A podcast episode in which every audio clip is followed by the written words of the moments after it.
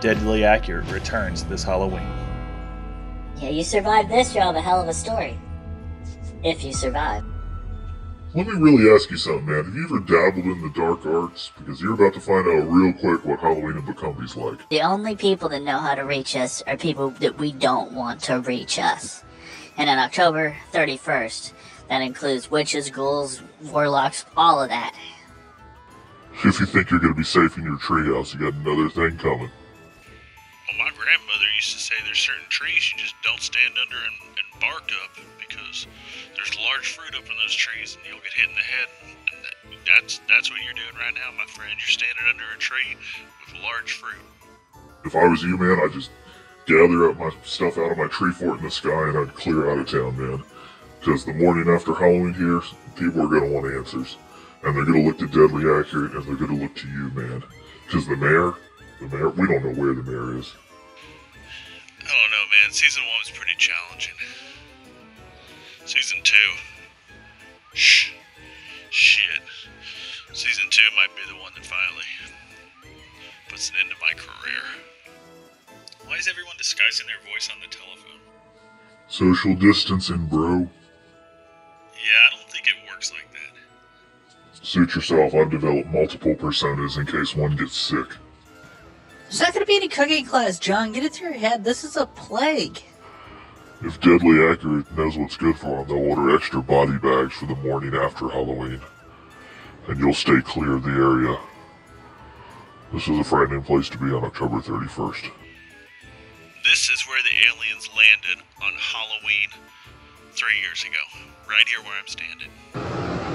John, this is your wife. You've been dicking around down there for two years. You haven't dropped an episode. Kids don't even remember what you look like anymore. One of them's finally went off to college with the ITT Technical Institute on a bachelor's program, trying to get a degree, and he doesn't even remember what you look like!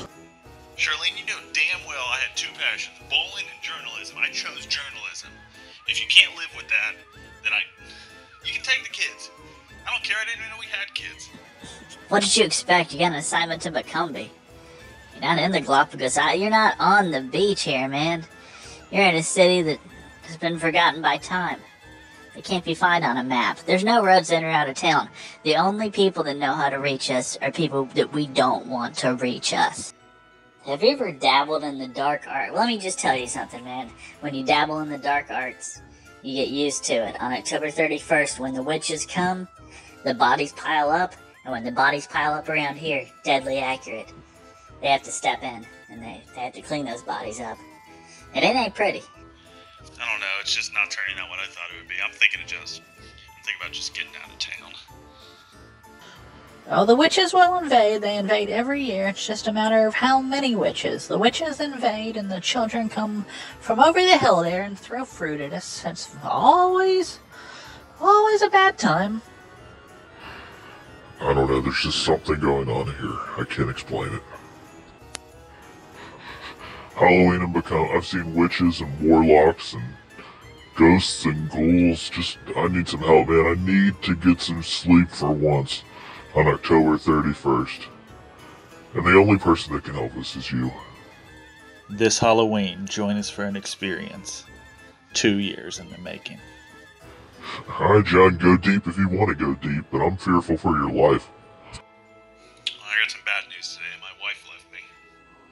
Oh, John, that's what happens when you spend years away from home. This isn't the first plague in Bucumbe. COVID 19, back in the 19th century. That almost wiped out the entire population. Yeah, I'm socially distancing, honey, but I gotta be honest. I'm thinking about coming home. Or you either leave on your own or you get rode out of town on a rail. No, I'm just kidding. We don't have any trains here. We don't even have any roads. You're never leaving town.